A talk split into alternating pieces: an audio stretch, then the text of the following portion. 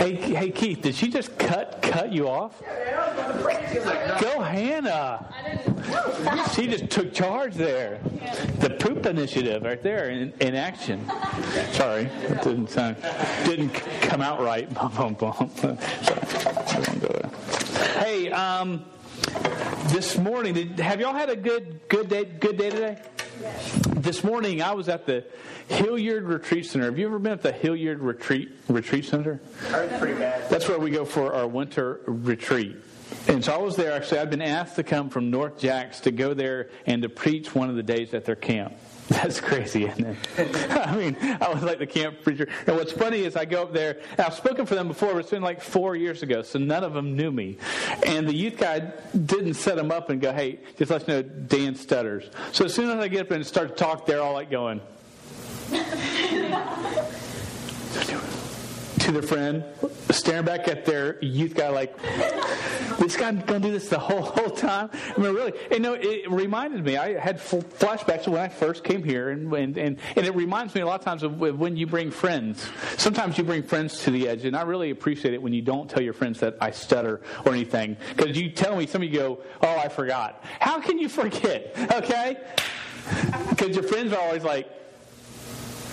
I mean, their eyes get really big if I go, oh, they haven't heard. They have no idea. They think they're being punked. Um, so I, just to let you know, I, I, I got to, to, to preach there. It went all right. You know what I'm saying? They, they were finally like, oh, Chris isn't a joke. Okay. We'll listen. And um, so I'm going to share with you a little bit of what I shared this morning with them. Is that okay? Good, because you don't have a choice. That's great. You can walk out. I mean, that, that that's your choice. Um, what if you, if there's something you could describe that identifies me besides my dashing good looks, what would you say it was? Star Wars. Star Wars. Okay, so my love for Star Wars. That's it. But what I what identifies me? I even alluded to it the whole first couple of minutes I just spoke. I stutter, right, dude? It identifies me like nobody's business. I can go out to eat one place and have a waitress that serves me I can go there one time and I just stamper through my order and I'll go back a month later and they'll go, Oh, hey, hun, how are you doing? I won't even have said a word yet. And they'll go, Oh, are you still getting um, the outlaw rib- ribeye cook medium? They don't stutter when they do it. Uh, uh, medium and a large salad with no tomato, no cheese. And, and so they get my, and so I'm always with some friends and they're like, dude, how often do you come here? I'm like, I've only met her once. And, and so everywhere I go, now I'm a creature of habit. If, every place I go to, I've got the exact same thing I get. But man, they know me like nobody's business because why? I stutter. I stick out. It identifies me. And you know what? We all have things that identify us. Things that folks sort of sort of connect to you. That's mine. I could have it not identify me, but I would be stuck in in my house, never to leave my house, n- never to talk, and then maybe it wouldn't identify me. I would just be the the mute guy that that, that has no voice. And and so that's how I'd be identified. So in order for me to even have any sort of life, I've got to go outside and I've got to talk. And when I talk, I don't know what the crap goes on, but it doesn't work. Some people, they, they go, oh, and you know what's funny? It's been around for so long and they still like, yep, you stutter. Yep, we don't know why. And that's it. They say if I was deaf, I wouldn't stutter. It's my ears hear my speaking, and it's telling my brain, "At you messed up, at you messed up," even when I didn't mess up. But I don't even know how they even came up with that conclusion. It sounds a little wacky.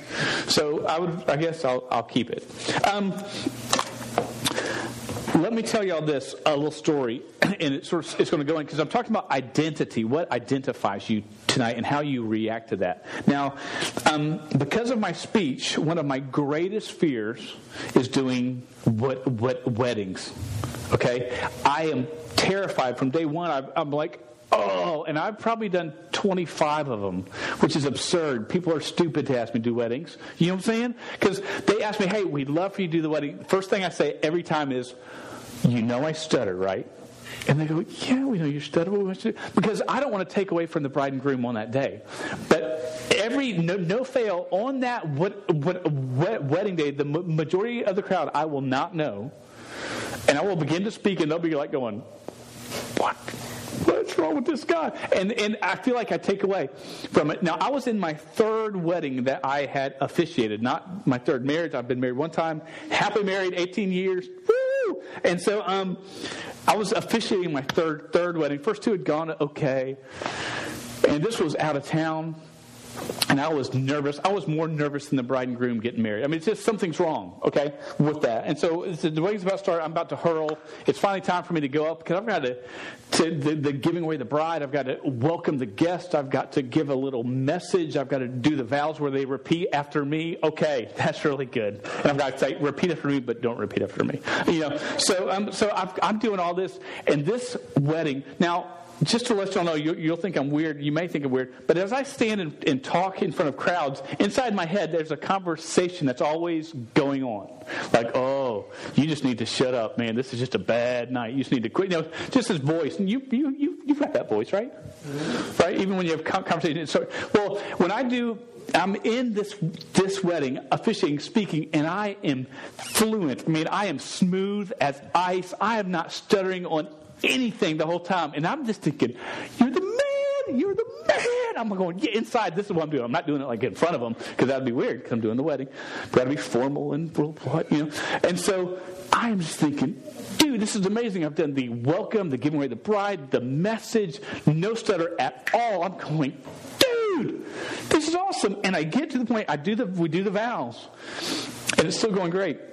I, I did the vows. And so then I'm talking about the rings and what the rings mean because, you know, they give a ring to each other and it's a special moment just to seal those vows. So I'm at that point and I'm on the, I'm on the home run stretch. We're about done. I've been speaking for about 18 minutes smooth. And I look past the bride and groom. And on the front row is Grandpa Jones or whoever he was. And his fingers are clenched on the pew and he's standing up and shaking because I never told him to sit down. So for 20 minutes as I've talked, thinking I was all hot stuff, amazing, the whole crowd is still standing from when the bride came, came in, with the old man about to collapse with a stroke from exhaustion. So at that point, I say, May I have the rings, and you may be seated. And the place erupted in laughter. Smooth Dan had it all going on. Once again, idiot! You know what I'm saying? Have you ever had that occur where you thought you had it? Okay, well, you may not have. But so now, it's been 12 years, 13 years since that occurred, and I've folks that still walk up to me and go, Hey, please be seated. and I, boom, I just want to kick them. Okay? So, um, you know, I, I thought I, I had it down. And, know, and I thought I was all that in a bag of chips. Have you ever heard the, that phrase? Dude, if you're all that, man, you're, you're like, mm, you're strutting, you're, man, I've got it go, going on. In identity, there's two extremes that we usually live in, that folks live in. One is one is the extreme of man, I am all that. It's it's the guy, the girl that thinks they are hot stuff and everything is about them. Have you ever met them before? You may actually have seen them in the mirror before. Not, not saying any names. Just saying, don't be convicted. Um, it's the type that you're good and you know it. You might give, you might, the only credit you give God is, well, I've got God given ability, but that's the only credit you give God because you're talking about yourself all the rest of the time. You, you, you think you, you're hot stuff. Um, you're athletic, man, you're good at sports, and folks are already patting you on the back, and you're like, yeah, yeah, and you just sort of soak it all up. You walk in a room and you strut. Have we ever met them before? Yes or no? Am I smoking crack? No. No, I'm not smoking crack. I'm pastor. Thank you, Keith. Now, don't get me wrong. Confidence is good. Okay, I think it's we need it. We don't have enough of it, but it's you blew past that a long time ago, and you were living because you just think you are amazing. And you know what? I think we can all agree the person that's full of themselves is of minimal use to God at best. Would you agree with that? Can can, can someone be a believer in Christ and be totally full of themselves? I, I think that they probably can to an extent. I mean, we, we all fall, we all struggle. That's one extreme. Now, there's a second extreme, and this really encompasses more of the not just teenage population, but the adult one as well. Uh, and that's ones that you think you're a failure. Wait a second, you don't think you're, you know you're a failure. You'd put money on it. You walk around and just go, man, I just wish I could be like that. I wish I could be that cool. I wish I could be that athletic. You think Napoleon Dynamite has more skills than you have. Okay, that's what, and and we laugh about that, but but man, there people, man, I'm just not, I'm just not skinny enough. I'm not athletic enough. I'm not tall enough. I wouldn't say I'm not short enough, but I've not really heard that one. But you know what I'm saying? I'm not smart enough. I'm.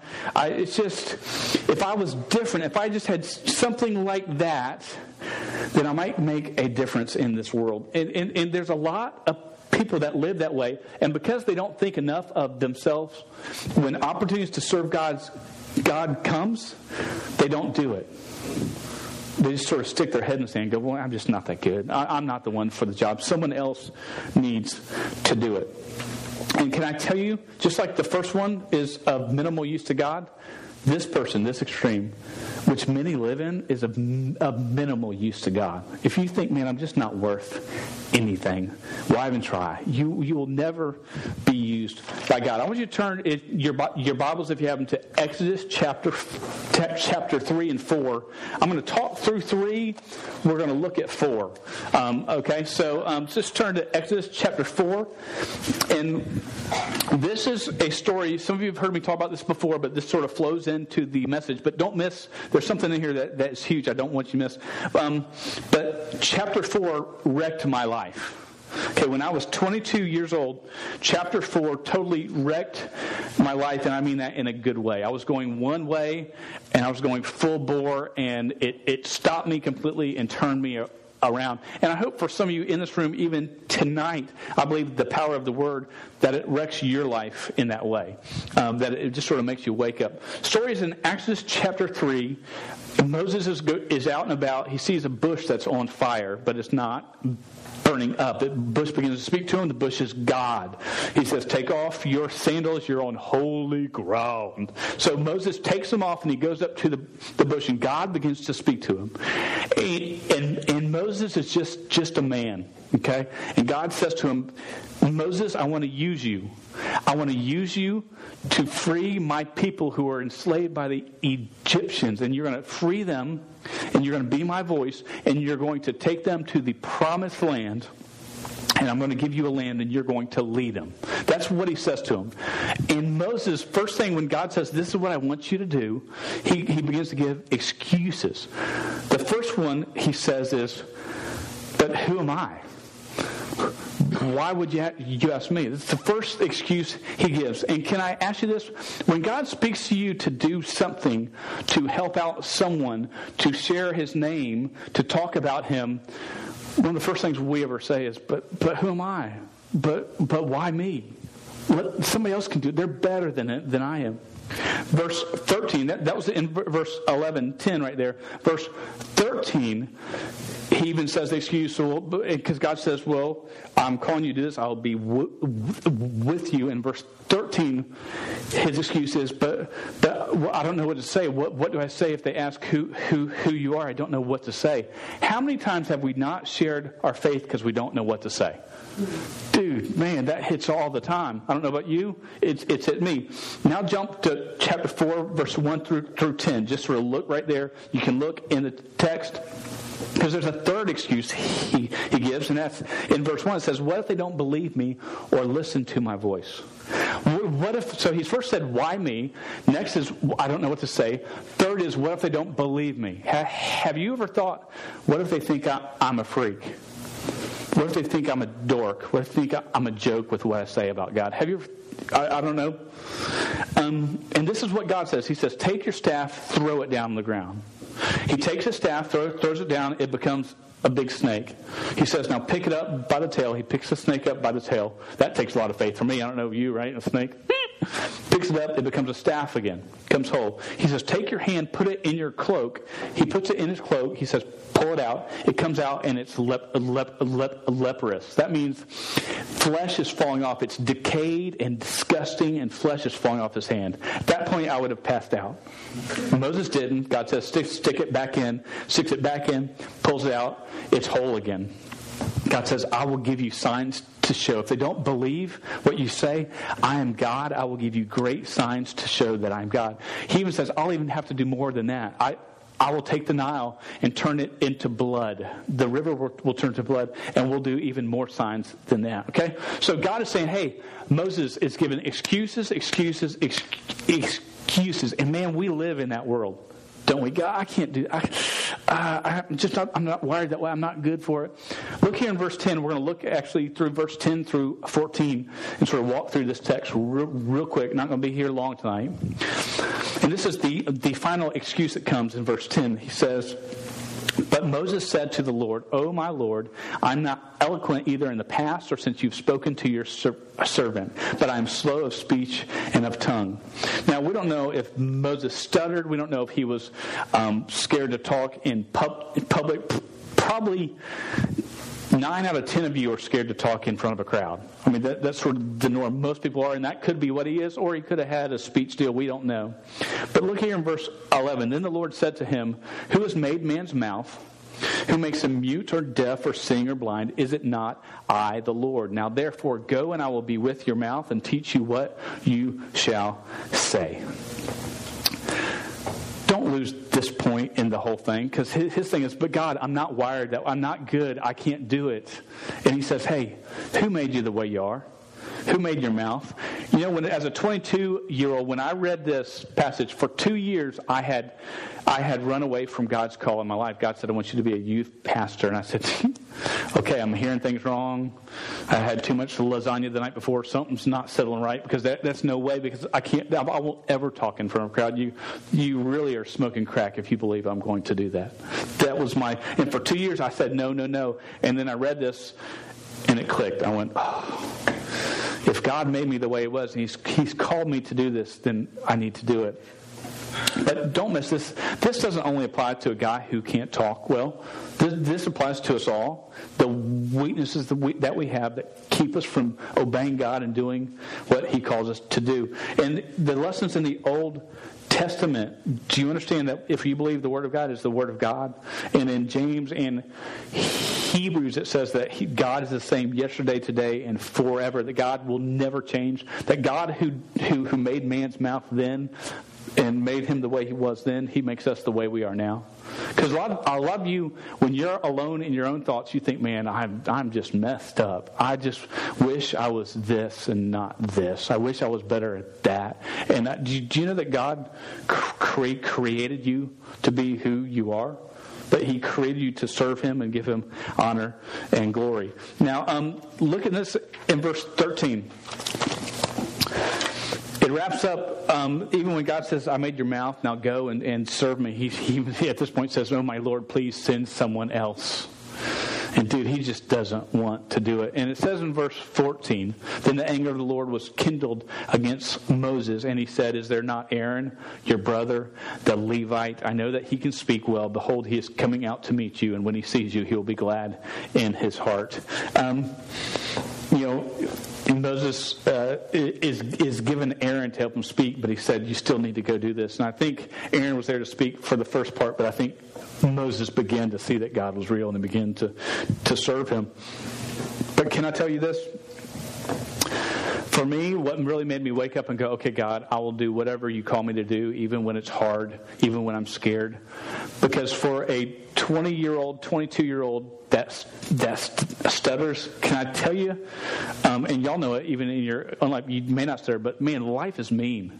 This world, dude, this world can be mean and brutal against you. And in verse 14 there, when it says that the anger of the Lord burned against him, I thought, dude, this world's already against me. I don't need the Lord's anger against me because I won't be faithful to follow him. And so that's what sort of made me wake up. These are the excuses. Let me just go through them real quick because this is the crux of what I want you to because we throw these out all the time. Exodus chapter 3, verse uh, 11, he says, Why me? God says, Do this. He says, Why me? In verse 13, he says, But what do I say? I don't know what to say. Man, we give that excuse all the time. Man, I just, I'll freeze up. And God says, I'll give you what to say. In Exodus 4 1, he says, But what if they don't believe me? Man, that's a huge thing that can just. But, but, but what if they. And then the first thing is, but but I'm just not good enough. God, I'm just not good enough. And you know what? We live in that extreme where we think we're not we're not good enough. Um, think about those excuses when God speaks to you uh, about reaching out to the kid at school or, or in your neighborhood who's an outcast. And we know them, the ones that is picked on, who's left alone, who may eat lunch by themselves, and God says, hey, do something. And we give excuses. Why me? Uh, think about it when um, you stand up for what's right. Jokes that are, are, are, being said or things that are being said about a girl or a guy that you know that ought not to be said. We're called to stand up for what is right. And sometimes you go, but I don't know what to say. I, I, and we freeze up. And God says, excuses. Don't give excuses, give action. Think about it when God says, hey, you need to share my love with the world that needs to hear it. And we go, but, but what if they don't believe me? Um, Think about it because some in this room, I wouldn't be surprised God calls you to the mission field. And some of you, your first thing will be to say, wait, to go serve there for my life? Man, I'm just not equipped. I'm just not good enough. I'm not wired that way. Man, we give excuses all the time. I want you to, to look at these verses here because I want you to un- understand how God thinks about you because we give excuses all the time of why we're not good enough. Just, just sort of take that and wipe that to the side. And let's just take a minute as we wrap up to look at what God thinks about you. First one's in Psalm 139. And just my first point is God cre- cre- created you with a plan and a purpose. Uh, for you formed my inward parts. You knitted me together in my mother's womb. I praise you, for I am fearfully and wonderfully made. Wonderful are your works. My soul knows it very well. It goes down in verse 17 and says, How precious to me are your thoughts, O God. How vast is the sum of them. If I were to count them, they were more than the grains of sand that are on the earth. That's how much God thinks about you. Do you understand that you're precious to God? That we, we got to take this thing where we feel like we're not worth anything. And I personally think apart from God, we're not. But through God, we are.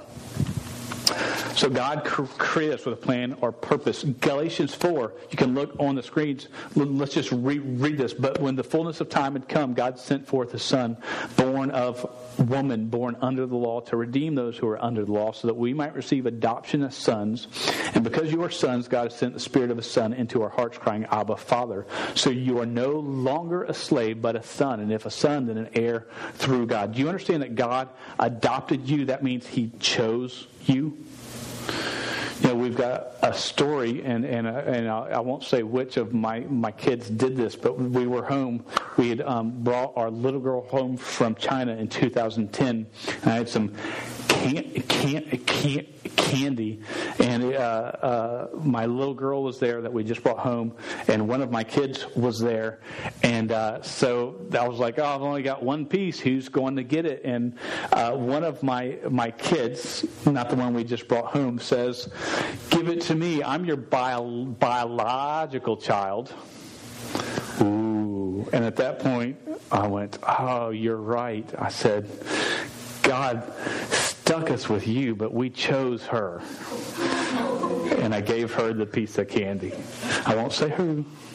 But um, so um, I think that's an important point. You know that God God cho- cho- chose you, uh, and when we are we put our faith in Christ, you understand that we owe God everything. That we're sinners and we deserve hell and death, and God sends His Son to die for us, and because he sent his son to die for us, we can have eternal life with him and be redeemed from our sins. And God doesn't say, we should be going, God, I thank you for what you've done in my life. I will serve you even as a slave for the rest of my life because I can never repay you for what you've done. That should be an, an attitude in our heart. And God would have every right to say, yes, you are my slave, do my work. But God doesn't call us a slave. He, call, he, he, he calls us sons and da- da- da- daughters of his. And that's huge. Because as soon as I brought my girl home, she was mine. She had all rights as all the rest of my kids. And you know what? God says the same thing. Know that you you are an heir to everything that God has, and you are even an heir to everything that God gives His Son Jesus. He wants to give you to. Man, that's huge. He chose you, so don't miss that. As you beat yourself up saying, "I'm not good enough," remember who puts the worth in you. It's God. Third, third, third point is this. God can and will do amazing things through through through you. You just have to trust Him. Okay, this verse is uh, 2 Corinthians twelve nine, and this is a verse you may have heard well. But He said to me, "My grace is sufficient for you, for my power is made perfect in weakness. Therefore, I will boast all the more gladly of my weaknesses, so that the power of Christ may rest in me." One of the greatest ways that the power of Christ rests in me is in my weakness by far, is in my speaking. God works in me, and know what? He wants to work in you and take your weakness and use it for His strength. Look at this last verse here, 1 Corinthians 1 26 through 29. For consider your calling, brothers. Now, many of you were wise uh, according to worldly standards. No offense, but that applies to most of you. You're not wise. Ooh, burn. Not many were power, power powerful. That applies to. Not many were of noble birth, but God chose what is foolish in the world to shame the wise. God chose what is weak in the world to shame the strong. God chose what is low and despised in the world, even things that are not, to bring to nothing things that are, so that no human being might boast in the, the presence of God. Do you understand that weakness plus God is stronger than anything this world can dish out? You understand? Your your thing where you're like, I'm just not, I can't, I don't talk well, I don't do this well, I'm scared. With God, it overcomes everything. And know this thing with identity? We sometimes think our identity defines us. The world says you're a stutter to me. You should probably not talk. You should probably be a chef. I used to believe that. I'll be a chef, work behind the scenes. No, I want to talk. That's what I'm, I'm supposed to do. And the world will say the way that you are, you're supposed to be this way. But can I tell you, you're, you're not defined by your identity or your struggle, or I'm not defined by my stutter. I'm defined by my Savior. That God defines you. He tells you who you're supposed to be. Is just to wrap up. When you feel inadequate or feeble or weak, God says, lean on me and let me show the world my greatness. Do you understand? When you feel like, oh, I'm just, I'm just weak, that's when God says, I know. Lean on me and and I, God, will will show the world my God's greatness, not yours. I'm not going to make you great. I'm going to show them how great I am. That's why He does it out of our weakness. My last words for tonight is this: to the person in this room, or the the, the ones that are in this room that are. Um, on that first extreme that I, I, I, I, spoke about, and you are you're all that in a bag of chips. I've got one phrase for you: get over yourself. With that attitude, you're no use to God, and there's so much more to life than that. Now, to the person or those in this room that live in that one extreme, going, "Man, I'm just not good enough. I'm a failure. I'm a loser." Can I tell you one phrase? Get over yourself. It's harsh, but it's true. It's not about you, it's about God and His, His glory. And if we can understand what God thinks about us and how He loves us, made us with a plan and a, per, a per, per, purpose, that He chose us, and, and that um, in Him amazing things can be done through you, man, you're going to be so better off. I know it from experience because it took me a long time to learn. Let's pray and we're going to be dismissed. Dear God, I thank you so much for tonight. We thank you for your word. Lord, I thank you that even someone like Moses, who you used in mighty ways I can't even dream about, he had excuses. Uh, he was scared. He he he he struggled. Uh, Lord, I thank you um, that. Um, even though we do have excuses that you're bigger, and that even when we have weaknesses, uh, that you're bigger, and you've got a plan and a purpose for each one here, Lord, may we honor you in all that we do, and we thank you for the gift of your Son. In Jesus' name we pray. Amen. One last thing, just let you know, we, we do not meet for the edge for the month of July. So that's this is our last edge until school starts back August the sixth. Yeah, that's right, the sixth. Ooh, everybody's like, oh, the sixth. We'll have a few things at our house. Camp is going to be in a week and a half. Uh, if you got a friend that wants to go, make sure you talk to me soon about it. We're dismissed.